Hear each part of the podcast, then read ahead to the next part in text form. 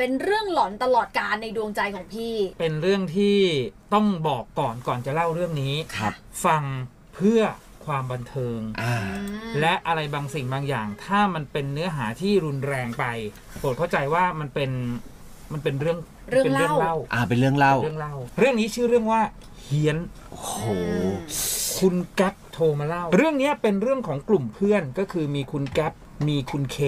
แล้วก็มีเพื่อนอีกคนหนึ่งแล้วก็มีแฟนของคุณแก๊ปเนี่ยครับค่ะ นัดกันช่วงปิดเทอมจะไปกางเต็นท์กันที่ป่าที่หนึ่งที่อยู่ทางภาคใต้ ซึ่งตัวของคุณเคเนี่ยเขาอยู่บริเวณพื้นที่นั้นอยู่แล้ว ครับ เขาก็รอรับอยู่ที่นั่น เป็นคนพื้นที่อะคุณเคอุปนิสัยของเขาเนี่ยเป็นคนค่อนข้างที่จะห้าว อืม ใช้คำว่าห้าว เกินขอบเขตอืมไม่กลัวไม่สนใจใด ๆ ทั้งสิ้น จนกระทั่งวันที่ทุกคนนัดกันก็มาถึงครับอืมนะครับ ก็ขับรถกันไปนะครับ ไปถึงที่ตัวจังหวัดก็ไปรับตัวของคุณเค เพื่อที่จะไปจุดหมายปลายทางไปตั้งแคมป์กันอืมปรากฏว่าระหว่างเดินทางไปที่ตั้งแคมป์เนี่ยครับมันก็จะเป็นทางโค้งสลับกับเหว ปรากฏว่าข้างหน้าเนี่ยเขาสังเกตเห็นว่ามันมีอุบัติเหตุ เพราะมีชาวบ้านมีเจ้าหน้าที่กำลังช่วยกัน เหมือนกับว่ามีรถเนี่ยตกลงไปที่เหวอืมทั้งหมดก็เลยจอดรถ และตัวของคุณแก๊ปกับทุกคนนะฮะก็เลยวิ่งไปดู ปรากฏว่ามันเป็นรถโดยสารเป็นรถสองแถวอะครับ มันตกไปในเหว ลึกเหมือนกันเขาบอกว่าก็ประมาณสัก 30-40 เมตรอะที่ตกลงไป และมีทั้งคนเจ็บและคนเสียชีวิต เจ้าหน้าที่กำลังวุ่นวายกันเลยครับอืมตัวของกลุ่มของคุณแก๊ปเนี่ยเขาก็เลยไปช่วย ยังไงก็ต้องช่วยอะชั่วโมงนั้นอะไปช่วยดึงคนเจ็บเอาคนเจ็บขึ้นมาก่อน ให้ผู้หญิงรอข้างบนตัวของคุณแก๊ปกับคุณเคก็ลงไปข้างล่าง ผู้ชายสามคนลงไปข้างล่าง ระหว่างที่ทุกคนก็กำลังช่วยดึงนู่นนี่นั่นอยู่ปรากฏว่าตรงบริเวณข้างหน้า ฝั่งผู้โดยสารมีผู้หญิง ท้องถูกอัดก๊อปปี้โอ้ยเสียชีวิตอยู่บริเวณข้างหน้า ก็เขาพยายามดึงดึงร่างคนเสียชีวิตเนี่ยออกมาครับโอ้หรือว่าออกมาได้อย่างทุลักทุเล เพราะว่าคอนโซลน่ะมันบีบอัด และที่สำคัญคือคนท้องร่างเนี่ยถูกยกถูกดึงออกมาได้ แล้วก็เอามาวางอยู่ข้างๆรถระหว่างที่ทุกคนกำลังกุลีกุจอในการช่วยคนอื่นๆนะฮะปรากฏว่าคุณเคไม่รู้คิดอะไรอยู่ เดินไปที่ศพ เปิดกระโปรง แล้วก็เอามือดึงเด็กออกมา เพราะว่ามันถูกคอนโซลรถอะบีบอัด แล้วโทษนะฮะ ทารกอะเขาออกมาค่ะแล้วตัวของคุณเคเนี่ยก็คือแบบคือหยิบเด็กขึ้นมาเออแล้วดึงออกมาแล้วเอามาโชว์ให้ทุกคนดูอะ เฮ้ยมึงดูดิเออ โคตรแรงเลย เด็กยังหลุดออกมาเลยตอนนั้นทุกคนตกใจมาก เจ้าหน้าที่กู้ภัยทุกคนแบบตกใจบอกเฮ้ยน้องวางลงคือทำไมทำอะไรอย่างนั้น ซึ่งตามความเชื่อลักษณะแบบเนี้ยไม่ดี เพราะการที่จะเอาเด็กออกหรือว่ามีการทำอะไรเกี่ยวกับศพอย่างเงี้ยค่ะต้องเป็นสับเปลือที่มีวิชงวิชา มีอืมพิธีกรรมอะไรนิดหนึ่งอืม ตัวคุณเคก็โดนตำหนิโดนว่าจากทั้งเจ้าหน้าที่จากทั้งเพื่อนอะไรอย่างเงี้ย แต่ ก็เลยต้องช่วยเหตุการณ์ตรงนั้นให้มันผ่านพ้นไปก่อน ครับ หลังจากเคลียร์ตรงนั้นเสร็จปุ๊บ ทั้งหมดก็เดินทางต่อ เพื่อไปแคมป์ที่พักตัวของคุณเคก็ไม่ได้คิดอะไรเลย คือไม่รู้นอนรู้หนาวไม่สนใจอีล้างข้างขอบอะไรฮะก็ไปอืม เที่ยวกับเพื่อนตามปกติ คืนนั้นคืนแรกในการตั้งแคมป์หลังจากที่ดื่มกินกันเสร็จเรียบร้อย ตัวของคุณแก๊ปก็นอนเต็นท์หนึ่งกับแฟน เพื่อนอีกคนหนึ่งที่มาก็กางอีกเต็นท์หนึ่งอืมคุณเคก็กางอีกเต็นท์หนึ่งทั้งหมดมีสามเต็นท์ด้วยกันครับ คุณแก๊ปบอกว่านอนหลับไปนานเท่าไหร่ไม่รู้ แต่ปรากฏว่าเขาสะดุ้งตื่น เพราะเขาได้ยินเสียง เป็นเสียงมาจากเต็นท์ของคุณเคตัวของคุณแก๊ปก็เลย เค เป็นอะไรเหมือนหนาวอืมเหมือนมีคนมีอาการสั่นหนาวเขาเลยไม่ดีแล้ววะ ก็เลยรูดเปิดเต็นท์แล้วก็ออกมา เดินไปที่เต็นท์ของคุณเค รูดเปิดออกมา ปรากฏว่าในเต็นท์มันมีถุงนอนอืมแล้วมันมีคนนอนอยู่ในถุงนอน แล้วก็สั่นตัวของแกก็เลยเอามือไปแตะเค เป็นอะไร เสียงเงียบแล้วก็นอนนิ่งไปอืมเขาคิดว่าใส่มันคงละละเมเมออมั้งเออคงไม่มีอะไรหรอกยกมือออกมา ลุกขึ้นยืนลูดเต็นท์หันกลับมา คุณแก๊ปบอกว่า ผมแทบล้มทั้งยืน เกิดอะไรขึ้น ทำไมอะ คุณเคยืนอยู่ข้างหลัง เออเคก็ถามมึงมาทำอะไรที่เต็นท์กูเอ้าเขาบอกอะอะก็มึงมึงร้องอยู่ในเต็นท์อืมไม่ใช่แล้วกูไปเยี่ยวมา เอ้าแล้วเนี่ยกูเพิ่งเดินกลับมากูเห็นมึงไปทำอะไรในเต็นท์กู คุณแก๊ปรีบหันกลับไปที่เต็นท์รูดซิปลงปุ๊บปรากฏว่าไอ้ถุงนอนยังอยู่ อ้าวมันยังอยู่ในลักษณะของคนเนี่ย นอนตัวงอเหมือนเดิม อืม แต่มันแฟบลง ซึ่งเมื่อกี้เขายืนยันได้ว่าเขายังไปจับตัวอยู่ มันยังพองเหมือนมีคนนอนอยู่ข้างใน แต่ตอนนั้นเนี่ยตัวของคุณแก๊ปเขาไม่ได้เล่าเรื่องนี้ให้คุณเคฟัง เพราะเล่าไปอะ เคเขาไม่สนใจหรอก อืม คืนนั้นผ่านพ้นไปครับ อีกวันหนึ่งฮะ ช่วงกลางวันทุกคนก็ไปท่องไปเที่ยวอะไรกันตามปกติ กลับมาอีกทีช่วงกลางคืน ทุกคนก็นอนกันเหมือนเดิมฮะ คุณแก๊ปนอนในเต็นท์ตัวเองเพื่อนอีกคนนอนนอนในเต็นท์ แล้วก็ส่วนตัวของคุณเคก็นอนในเต็นท์ของเขา ระหว่างที่นอนอยู่ฮะทุกคนต้องสะดุ้งตื่นคราวนี้ทุกคนเลยนะ ทุกคนทุกคนเลยสามเต็นท์ตื่นหมด เพราะว่าได้ยินเสียงคุณแก๊ปเนี่ยเหมันเขาแบบเฮ้ยเฮ้ยเฮ้ยเฮ้ยอยู่ในเต็นท์เขาก็พยายามถามว่าเอ้ยคุณคุณเคเป็นอะไร แต่มันไม่มีเสียงตอบ สักพักหนึ่ง คุณแก๊ปเขาบอกว่าตัวแฟนก็ได้ยิน เพื่อนอีกคนหนึ่งก็ได้ยิน ค่ะ มันมีเสียงผู้หญิง ลอยออกมาจากเต็นท์น่าจะมาจากในเต็นท์ของคุณเค อืมอืมมึงพลากลูกไปจากกูโอ้ยกูก็จะพลากมึงไปจากพ่อแม่มึงเหมือนกัน โห นี่คือเสียงที่เขาได้ยินณตอนนั้นนะอืม ที่เขาเล่าให้ฟัง เรื่องนี้มันก็ผ่านคืนนั้นไปเพราะปรากฏว่าตื่นมาตอนเช้า คุณเค เหมือนมีอาการไม่ปกติ คือเริ่มไม่มีสติ นั่งเหม่อลอยทำท่าเหมือนแบบเอ๊ะยกมือเล่นอย่างเงี้ยอืมแล้วเหมือนเล่นกับเด็กอะ่ะ ซึ่งตัวของคุณแก๊ปเขาก็มองว่าอันเนี้ยอาการไม่ดีแล้วก็เลยมีการเรียกเรือให้มารับ เรือก็มารับ แต่ตอนนั้นอะมองคุณเคเนี่ยแย่ต้องพาไปโรงพยาบาลหรือพาไปหาพระครับพาเข้าวัดให้เร็วที่สุด พอเรือมาจอดที่ท่าเรือทุกคนขึ้นรถเป็นรถกระบะตัวของคุณแก๊ปขับรถ แฟนนั่งข้าง ให้คุณเคนั่งหลังกับเพื่อนอีกคนหนึ่ง โดยที่หันหน้าออกไปทางท้ายรถหันหลังชนกับตัวไอ้เก่งรถก็ขับไป ปรากฏว่าระหว่างที่ขับมาถึงไอ้ทางที่มันเป็นทางคดเคี้ยวครับ แล้วมันจะต้องผ่านไอ้ตรงที่เกิดอุบัติเหตุอะอืมปรากฏว่าพอถึงจุดนั้นเนี่ย คุณแก๊ปเขาเล่าให้ฟังนะว่ามันเหมือนมีหมอกหมอกอะไรบางอย่างก็ไม่รู้มันลอยผ่านมาตรงนั้นพอดีอืมแล้วก็ขับรถผ่านหมอกไปพอผ่านหมอกไปได้อะเสียงหลังรถปุ้งปังปุ้งปังปุ้งปังปุ้งปังอืมเขาก็พยายามหันไปมอง บอกว่าเป็นสองคนที่นั่งอยู่ข้างหลังอะกำลังตีรถเหมือนว่าให้ไปเร็วอืม ๆหรือให้จอดก็ไม่รู้ อืม แล้วตัวของคุณเคก็สลบตัวของคุณแก๊ปรู้ได้ทันทีว่าตอนนั้นน่ะต้องขับรถลงไปข้างล่างให้เร็วที่สุด ก็เลยขับรถลงมาเรื่อยๆตามทางเรื่อยๆจากตรงจุดนั้นเพื่อที่จะลงไปข้างล่างมันไกลมาก แต่ในจังหวะตอนที่ขับมา เจอบ้านคนกำลังเปิดไฟอยู่ เป็นไฟเหมือนมีงานอะไรบางอย่าง อืม เขาก็เลยขับเข้าไปจอดเป็นไฟหลอดขาว ขับเข้าไปจอดเสร็จปุ๊บชาวบ้านเขาก็เลยมาถามว่าเฮ้ยมีอะไรเกิดขึ้นเขาก็เลยเล่าให้ฟังว่าเนี่ยเพื่อนผมเนี่ยสลบอยู่หลังรถตัวของ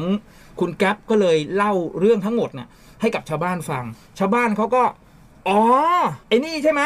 ที่ดึงลูกไอ้น้องคนเนี้ยออกมา เนี่ยบ้านเขาไอ้ที่งานจัดอยู่งานศพเขาอุ้ยรถไม่มาจอดอยู่งานหน้างานศพพอดีเป๊ะเลยอืมอมันยู่เรียที่กบ้านเขาเหมือนเรียกมา เออเหมือน ต้องไปขอขมาให้ได้เออะอตัวของคุณแก๊ปกับเพื่อนกับแฟนต้องเข้าไปขอขมาอืมส่วนตัวของคุณเคเนี่ยนอนสลบอยู่บนกระบะยกมาไม่ไหวอืมคือต้องรอให้ฟื้นก่อนค่อยเข้าไปขอขมา คุณแก๊ปเล่าว่าตอนที่เข้าไปขอขมาจุดธูปอะครับ มันก็จะเป็นโลงศพที่ตั้งสูงสูงๆมีดอกไม้เขาก็จุดธูปดอกหนึ่งไหว้ปักเสร็จปุ๊บก้มไหว้ทีหนึ่งเงยหน้าขึ้นมา เขาบอกว่าตรงบริเวณสายตาเขาอะใต้โลง อ่ามันจะมีขาตั้งโลงอยู่ครับ อ่าอ่าเขามองเห็นขาของผู้หญิงใส่ชุดคลุมเออเสื้อลายสีออกดอกๆหน่อย เขาจำได้ว่าชุดเนี้ยเป็นชุดของน้องคนที่เสียอืมยืนอยู่หลังโลงเออเขาหงายท้องลงมาปุ๊บจังหวะเดียวกับที่พระท่านเดินมาพอดี พระท่านก็ถามโดนมาหนักใช่ไหมโยม ไม่ได้มาแค่นี้นี่ อืม อีกคนอยู่ไหน เออ เหมือนพระท่านรู้ก็เลยพาพระท่านออกมาดูข้างนอก อืมก่อนที่ออกมาดูเนี่ยพระท่านพรมน้ำมนต์ให้ก่อน แล้วพอพระท่านออกมาดูที่หลังรถมาดูคุณเคครับ ท่านสายหน้า ถ้าเขาฟื้นขึ้นมา บอกให้เขาทำบุญไว้เยอะๆเผื่อไว้ใช้ในภายภาคหน้าด้วยนะ อือหือพระท่านทักมาแบบนี้โอ้โหถ้าอย่างนี้ใจไม่ดีเลยนะและไม่พรมน้ำมนต์ให้ด้วย เหตุการณ์นี้ก็ผ่านไปครับ พาคุณเคไปโรงพยาบาลโรงพยาบาลมีการพูดคุยกันว่าเฮ้ยมันเกิดอะไรขึ้นไอตอนที่ขับรถลงมา ตีรถทำไม เหมือนหนีอะไร ตัวของคุณเคกับเพื่อนอีกคนหนึ่งยืนยันเป็นเสียงเดียวกันว่าไอตอนที่ขับรถผ่านหมอกมาเขาเห็นน้องผู้หญิงคนนี้ลอยตามรถมา พยายามที่จะ รถเหรอกระบะรถอืมตามมา ตะกายรถ เออ เหมือนจะตามมาทำอะไรคุณเคสักอย่างหนึ่งก็ไม่รู้ แล้วตัวเพื่อนเขาก็เห็นด้วย เออเขาก็เลยต้องเคาะรถบอกให้ไปเร็วๆคือเขาเจอลักษณะแบบนี้ จะทันแล้วจะทันแล้วใช่ไปเดี๋ยวนี้ จนตัวของคุณเคสลบเหตุการณ์นี้ผ่านไปครับเออคุณเคไปรักษาตัวโรงพยาบาลโรงพยาบาลทางโรงพยาบาลบอกว่าอาจจะเป็นพักผ่อนน้อยอืมดื่มเยอะอืมร่างกายไม่ค่อย รับแข็งแรงเอแล้วอรับไม่ค่อยได้เท่าไหร่ ตัวของเคก็กลับบ้าน คุณแก๊ปก็เดินทางกลับกรุงเทพจนกระทั่งเวลามันผ่านไปใกล้จะเปิดเทอมตัวของคุณเคเนี่ยเขาอยู่ที่ต่างจังหวัดครับ และจะต้องมาเรียนที่กรุงเทพต้องขึ้นรถโดยสาร อันนี้คุณแก๊ปบอกว่าเป็นเรื่องที่คุณแม่เล่าให้ฟัง คุณเคไปถึงที่ท่ารถแล้วก็หาตู้หยอดเหรียญอืมโทรศัพท์หาคุณแม่ หาพ่อหาแม่พ่อแม่คุยอยู่ในสายเลย พ่อแม่ผมกำลังจะไปแล้วนะ ดูแลสุขภาพด้วยนะ ระหว่างนั้นอันนี้คือจากคำบอกเล่าของคุณแม่นะครับ ครับ เพราะว่ามันมีเรื่องของกล้องวงจรปิด มีมอเตอร์ไซคันหนึ่งวัยรุ่นสองคน ขี่ผ่านมาผ่านตู้โทรศัพท์ที่คุณเคกำลังคุยโทรศัพท์อยู่กับคุณพ่อคุณแม่ ควักปืนขึ้นมา ยิงเข้าไปที่หัว ตายคาตู้โทรศัพท์เลย มายิงทำไมอะเออ ยิงผิดตัว โอ้เป็นวัยรุ่นคิดว่าเป็นคู่อริกันยิงผิดตัว เคซวย และที่สำคัญคือ เคถูกพรากไปจากพ่อแม่ ในตอนที่กำลังคุยกับคุณพ่อคุณแม่อยู่ เหมือนกับเหมือนกับเสียงที่ตะโกนออกมาจากเต็นท์โอ้โอ้โหเรื่องนี้โหดมากโหโหดดมากมากวันนั้นผมฟังแบบโคตรโหด อะแล้วก็อีกหนึ่งเรื่องที่พี่แจ็คบอกว่าเรื่องนี้ ให้เป็น the best ที่สุดเลยกับใช่ บ้านตามสั่ง คือต้องบอกว่าเรื่องนี้เป็นเรื่องของคุณแพรวันนั้นเขาโทรมาเล่าให้ฟัง อืม ในเรื่องนี้มีคุณแพร มีแฟนคุณแพร มีพี่อู๊ดและตัวละครสำคัญคือคุณหลิน คุณหลินนี่เป็นผู้ชาย ทั้งหมดมันเริ่มต้นอย่างนี้ครับ ตัวของคุณแพรแล้วก็กลุ่มทั้ง 4 คนเนี่ยเขามี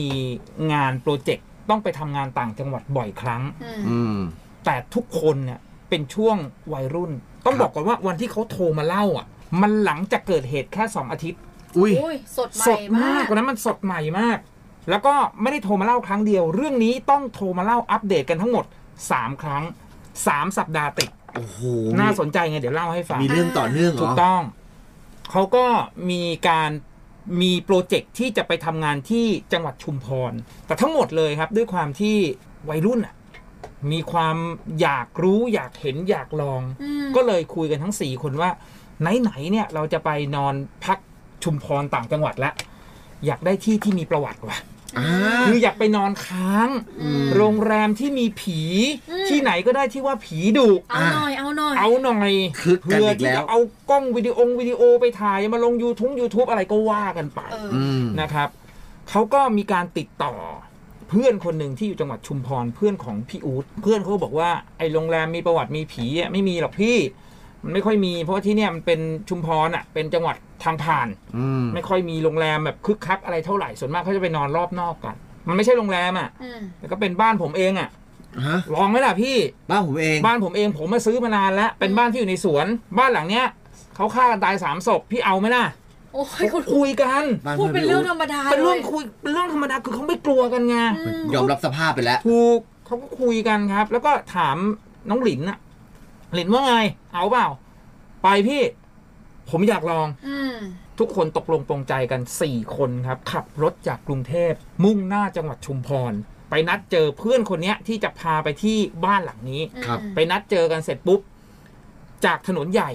เขาก็พาขับไปเรื่อยครับ จนมาทั้งถึงทางแยก มันเป็นทางแยกเป็นถนนรองอะ่ะ ขับเข้าไปประมาณสัก6ถึง7กิโล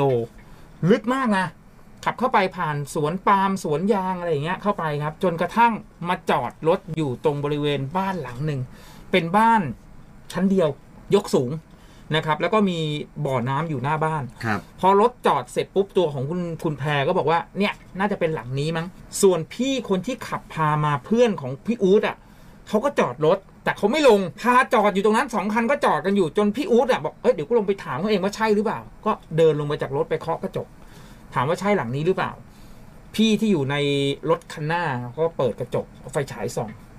เหมือนเขาพูดอะไรกันอยู่ก็ไม่รู้ที่คุณแพรเขาเห็นนะนะครับค่ะแล้วพี่อู๊ดก็เดินกลับมาบอกเออบ้านหลังนี้แหละ ใช่ตกลงอยู่กันไหวใช่ไหมทุกคนก็โอเคอืมเพราะว่าพี่คนที่พามาส่งเขาก็ยืนยันแล้วนะเเฮ้ยอยู่ชัวร์หรือเปล่า เอาให้แน่นะ เพราะว่าคือถ้ามันมีอะไรขึ้นมาตรงนี้สัญญาณโทรศัพท์ไม่มีแล้วหนึ่งอืมและทางออกไปข้างนอกมันไกลมากค่ะ ทุกคนยืนยันที่จะอยู่ โอเค พี่คนนั้นขับรถกลับทั้งสี่คนเข้าไปในบ้าน ได้กุญแจเสร็จปุ๊บเปิดเข้าไป ทุกสิ่งทุกอย่างคือมันคือบ้านอะ มันไม่ใช่บ้านร้างอืมแต่มันเป็นบ้านของคนที่มีเครื่องใช้ไม้สอยทุกสิ่งทุกอย่าง แต่ไม่มีใครอยู่มานาน อืมอืมเขาก็เปิดประตูเข้าไปเสร็จปุ๊บ ก็ต่างคนต่างก็ไปรวมอยู่ในห้องนอนนะนะครับ ระหว่างที่กำลังแต่ละคนก็กำลังเก็บของเก็บของกันอยู่ มันมีเสียงเคาะประตู คุณแพรบอกว่าอย่าเรียกว่าเคาะเลยพี่ เรียกว่าทุบดีกว่าอืมทุบปังปังปังปังคุณแพรทุกคนคิดว่าพี่คนที่เป็นเจ้าของบ้านอะเขาลืมของลืมอะไรหรือเปล่าเขาก็เลยให้หลินเนยไปเปิดประตูครับอืมหลินก็เดินไปเปิดประตู เปิดออกเสร็จปุ๊บหลินก็เดินกลับมาค่ะไม่เห็นมีอะไรเลยพี่ อืมคนก็ เออมันมันมันยังไงกันวะแต่ละคนไม่กลัวอยู่แล้วไงเป็นคนที่อยากจะลองอยู่แล้วอะอืม คุยกันอยู่ตรงนั้นสักพักหนึ่งปังปังปังปังเอาอีก เสียงทุบเหมือนเดิมรอบสองหลินก็ต้องเปิดไปเปิดไปเปิดประตูใหม่อีกทีหนึ่งโดยพี่พี่ทุกคนบอกให้หลินไม่เปิดประตู หลินเปิดประตู ไม่มีอะไรเลยพี่ แล้วก็หันตะโกนข้างนอกอะอะไรวะมาแค่นี้เองอืมแน่จริงมึงมาเป็นตัวตัวๆเลยดิโอ้แล้วก็เดินออกไปจากบ้าน เดินไปไหนก็ไม่รู้อืมแล้วก็ปิดประตูปั้งเข้ามา ทุกคนก็เนี่ย นี่คือหลิน หลินเป็นคนแบบนี้ อืม หลังจากนั้น สักพักหนึ่งหลินเดินกลับเข้ามา แล้วทุกคนก็ต่างคนต่างอาบน้ำนอน ตื่นเช้ามาฮะทั้งสามคนคุณแพร พี่อู๊ดแฟนคุณแพร ตื่น แต่หลินยังนอนหลับอยู่ เขาบอกว่าไม่ได้ตายนะอ๋อคือนอนหลับแต่ไม่ไม่ยอมตื่นอะอืมปลุกเท่าไหร่ก็ไม่ตื่นจนขี้พี่เศร้าอู๊ดอะต้องไปเขย่าตัวแรงมากไอ้ลินตื่นลินก็สะดุ้งตื่นขึ้นมาพี่กลับกลับ ผมไม่เอาแล้วกลับเอ้ากลับ ผมไม่อยู่แล้ว ผมอยากออกไปจากที่นี่เดี๋ยวไปอาบน้ำที่ปั๊มก็ได้พี่ไม่เอาโวยวายอืมทุกคนก็ต้องบอกว่าเอ้ยหลินตั้งสติก่อน เป็นอะไรเนี่ย ไม่เอาพี่ออกจากบ้านก่อนเดี๋ยวผมคุยเดี๋ยวผมเล่าให้ฟังอะไรอย่างเงี้ย ค่ะ ทุกคนก็เก็บของเก็บของออกจากบ้านเพราะต้องไปทำงานต่อ ระหว่างทางก็พยายามถามหลินว่าเฮ้ยมันมันเกิดอะไรขึ้น พอตั้งสติได้อะก็เล่าให้ฟังว่าเมื่อคืนน่ะ ผมหลับพี่หลับกันทุกคนเลย อยู่ๆผมสะดุ้งตื่น เพราะมันมีเสียงดนตรี เป็นเสียงดนตรีมโนราอืมดังขึ้นมาโดยปีมดังขึ้นมาก่อนอืมดังขึ้นมาก่อนแล้วเขาก็ตกใจ แล้วก็คิดว่า เอ้ย ใครมาเปิดเพลง เสียงเพลงมันลอยมาจากบ้านหลังอื่นหรือเปล่า ปรากฏว่ามันไม่ใช่ เสียงนั้นมันอยู่ในบ้าน แต่ทุกคนเหมือนไม่มีใครตื่น มีหลินตื่นคนเดียวเขาก็พงกหัวขึ้นมามองทุกคนนอนอยู่ แล้วก็เลยไปข้างเตียงครับ ตรงมุมห้อง เป็นเงาของคนยืนอยู่ สวมเหมือนชดา ลักษณะเหมือนเซิร์ดอะอืม ชุดมโนรายืนแต่ไม่ได้ลำนะแต่การยืนของเขามันผิดรูป อ่าคือคอเนี่ยพับไปข้างตัว อืมแล้วแขนเนี่ยแอนไปข้างหลัง อืมแล้วก็ยืนอยู่งั้นน่ะ ตัวของหลินก็เลย ผมไม่ได้กลัวนะพี่ตอนนั้นน่ะ ผมก็เลยฝืนหลับ อืมแล้วผมก็หลับไปตอนไหนก็ไม่รู้พอตื่นมาอีกที ผมมากลัว งงกับเขาเหมือนกันว่าตอนนั้นมันเกิดอะไรขึ้นว่าอืม ตกลงคุณกลัวหรือไม่กลัว เหตุการณ์นี้ผ่านไปฮะ จนกระทั่งทุกคนทำงานจากชุมพรเสร็จเรียบร้อย กลับมาถึงกรุงเทพแยกย้ายกันกลับบ้าน วันเวลาผ่านไปสองสามวัน หลินไม่มาทำงาน เขาก็เลยมีการรีเช็คกลับว่าเฮ้ยหลินทำไมตกลงไม่มาทำงาน ปรากฏว่าเช็คไปที่บ้านของหลิน ที่บ้านหลินบอกว่า หลินเป็นอะไรไม่รู้ พูดจาไม่รู้เรื่อง อืมผมร่วงเต็มหัวอืมเออพูด อย่างถามอย่างตอบอีกอย่างหนึ่งพูดถามคำตอบคำเขาก็เลยต้องมีการไปดูว่า เอ้ย หลินเป็นอะไรอืมแล้วก็พาหลินมาที่ออฟฟิศก่อนที่จะพามาที่ออฟฟิศเนี่ยพี่อู๊ดบอกว่าหลินน่ะน่าจะโดนผีหลอกจากอะไรสักอย่างนะตอนนั้นทุกคนไม่รู้ว่ามันเกิดอะไรขึ้น กับการไปแค่บ้านหลังนั้นอืมแล้วที่หลินไปตะโกนท้าทายเขาหรือเปล่าก็ไม่รู้ บอกเอางี้ เดี๋ยวมึงมานอนห้องพระกู ห้องพระกูอะสิ่งศักดิ์สิทธิ์เพียบเลย ผีตามอะไรมึงไม่ได้แน่นอน คืนนี้มานอนกับกูก่อนเดี๋ยวพรุ่งนี้ค่อยว่ากันใหม่ค่ะ ก็พาหลินมาที่บ้านของพี่อู๊ดให้หลินนอนในห้องพระ ทุกคนต่างก็นอนห้องใครห้องมันฮะอืมปรากฏว่าอันเนี้ยคุณแพรเล่าให้ฟัง ตกกลางคืน ได้ยินเสียงระนาดได้ยินเสียงปี่อืมได้ยินเสียงดนตรีไทยอืมตัวเองอะพงกหัวขึ้นมา แล้วก็มองไปที่แฟน แฟนก็บอกว่า เอออืมได้ยินอืมส่งซิกกัน อันเนี้ยคือทั้งคู่ได้ยินแล้ว ก็เลยไปเคาะห้องพี่อู๊ดพี่อู๊ดเปิดประตูออกมาบอกไม่ต้องพูด กูก็ได้ยินไปที่ห้องพระหลินน่ะ นั่งกอดเข่าตัวเองสั่น ไม่เอาแล้ว ไม่เอาแล้ว กลัวกลัวกลัว ตัวของพี่อู๊ดเขาก็เลยคิดยังไงก็ไม่รู้ครับ เดินไปที่หน้าต่าง เปิดม่าน เปิดหน้าต่างดู แล้วก็มองไปตรงบริจากห้องพระ อืมจะมองไปตรงหน้าบ้าน อืม เขามองเสร็จปุ๊บเขาเฮ้ย แล้วเขาก็ปิด แล้วเขาก็มานั่งที่ที่ที่กลางห้องพระ เออ โดยที่ทุกคนถามว่า เฮ้ย เฮ้ยอะไร เอเจอออะไร ไม่เล่า นั่งอยู่งั้นจนเช้าอะบอกอยู่เฉยๆอยู่เฉยๆอยู่เฉยๆจนเช้าอืม จนเช้าตัวของพี่อู๊ดเขาก็เล่า อืมเขาบอกว่า กูเชื่อไอ้หลินและที่หลินมันพูดอะตอนที่เขาเปิดม่านออกไปครับเขาเห็นเป็นคนใส่ชุดชุดมโนราอ่า เขาเรียกอย่างนั้น อ่า ยืนชี้หน้าเขาอยู่อย่างเงี้ย อุ๊ยจากข้างล่างใต้ต้นไม้ชี้หน้าขึ้นบนหน้าต่างเหมือนก็รู้ว่าเขามองลงมาอืมแล้วคอเอียงหักไปข้างหนึ่งอะอืมอืมเขาก็เลยเฮ้ย อันเนี้ยไม่ดีแล้วมันต้องเกิดอะไรขึ้นกับทั้งสี่คนนี้แน่ๆก็เลยไปหาพระที่พี่อุ๊ดนับถือครับ พอไปถึงพระรู้ว่าจะมา พอไปถึงหน้ากุฏิกำลังจะเดินขึ้นไปพระบอกไม่ต้องขึ้นมา อยู่ข้างล่างแหละเดี๋ยวเดินลงไปเอง เออ พระก็เดินลงมา แล้วก็ให้ทุกคนเนี่ย ไปพรมน้ำมนต์ครับ ทุกคนเปลี่ยนสภาพพรมน้ำมนต์ระหว่างที่พรมน้ำมนต์หลวงพ่อท่านบอกว่า ไม่ได้บอกทั้งสี่คนนี้นะ อืม ที่บอกไม่ต้องขึ้นมา แต่บอกกับอีกคนหนึ่งไม่ได้มากันสี่คน อ้าวมีผู้หญิงอีกคนหนึ่งอะตามมาด้วย อืมซึ่งหลวงพ่อท่านรู้แล้วว่า อันเนี้ยไม่ดี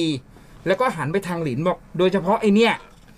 ไปทำเรื่องอะไรมา อืมทุกคนก็เลยต้องมีการเค้นนะ ถามนะตอนนั้นน่ะ หลินเหมือนยังไม่ค่อยมีสติเท่าไหร่ ครับ แต่โดนน้ำมนต์เข้าไปโดนน้ำเย็นเข้าไปครับ เริ่มมีสติขึ้น นี่คือสิ่งที่หลินเล่าให้ฟัง ตอนที่มาเคาะรอบสองปั้งปั้งปั้งหลินเปิดประตูออกไป ไม่เห็นมีอะไรเลย อืม มาแค่เนี้ยมึงอย่ามาแน่จริงมาตัวเป็นๆเลยดิ แล้วหลินก็เดินออกไปข้างนอก ปิดประตู เดินไปที่บ่อน้ำแล้วก็ไปฉี่ใส่บ่อน้ำอ่าบ่อน้ำที่อยู่หน้าบ้านอะ ครับ ด้วยความที่เขาคิดอะไรก็ไม่รู้นะตอนนั้น คือฉี่ใส่เลย แล้วก็เดินกลับเข้ามาแล้วไม่เล่าเรื่องนี้ให้ใครฟัง ตอนนี้ทุกคนรู้แล้วว่า เฮ้ย เหตุเกิดเพราะว่าหลินเนี่ยไปฉี่ใส่บ่อน้ำแต่เพราะอะไรล่ะทำไมถึงต้องตามจองเวรหลินถึงขนาดนี้ อืมตัวของคุณแพรพี่อู๊ดแฟนก็เลยเอาเรื่องนี้ไปเล่าให้เจ้าของบ้านฟังอืมเจ้าของบ้านที่จุมพรบอก เฮ้ยทำไมพี่ไปทำอะไรขนาดนั้นน่ะ แล้วเขาก็เล่าให้ฟังว่าก่อนหน้าที่เขาจะได้บ้านหลังนี้มามีการประกาศขายพอก็ซื้อบ้านหลังนี้มาเขาปล่อยให้คนเช่า เพื่อเอาไว้เช่าเวลาอยู่ในสงในสวนอะไรอย่างเงี้ยครับ ปรากฏว่ามีหมอดูผู้หญิง แล้วก็มีแฟนเป็นผู้ชายมาเช่าอยู่ด้วยกันครับหมอดูรับดูดวงทั่วราชอาณาจักรใครอยากจะไปดวงไปดูดวงอะไรมาที่นี่ได้อืมส่วน การที่ดูดวงเสร็จปุ๊บมันก็ต้องจะมีการแก้บนอะไรต่างๆ แฟนของหมอดูคนนี้มีหน้าที่ในการไปหามโนรามารำแก้บนอืมจนกระทั่งวันหนึ่ง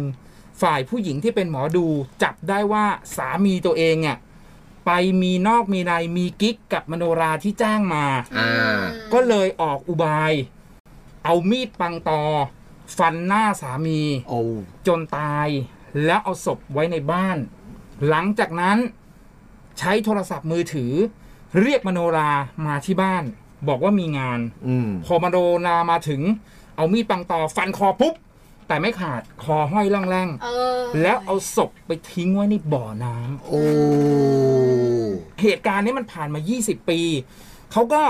คิดอยู่แล้วว่าเฮ้ยเพราะว่าก่อนหน้าเนี้ยมันมีการ renovate บ้านมีการซ่อมแซมบ้าน คนงานน่ะ เจอกันบ่อยมาก เจอเป็นทั้งผู้ชายที่อยู่ในบ้าน เจอเป็นทั้งผู้หญิงอ้อผู้หญิงคนที่เป็นหมอดู หลังจากที่ฆ่าทั้งคู่เสร็จ ไปผูกคอตายที่ขื่อในบ้านอ่าสามศพในบ้านหลังนี้ อาคาทั้งหมดเออ จนเหตุการณ์เนี้ยมันผ่านไป วันนั้นเขามาเล่าประมาณสักวันเสาร์ครับ เขาบอกว่าเดี๋ยววันอังคาร พระท่านแนะนำว่าต้องพาหลินกลับไปขอขมาที่บ้านหลังนี้ อ่ายังไงก็แล้วแต่คุณต้องกลับไปขอขมาให้ได้ เพราะเขาจะเอาหลินให้ถึงตาย อืม อีกสัปดาห์หนึ่งอืม คุณแพรโทรมาอัปเดต เขาไปขอขมาที่บ้านหลังนั้นมาครับ แต่หลินอาการไม่ดีขึ้น อืมอาการแย่ลง อืม พระท่านก็บอกว่า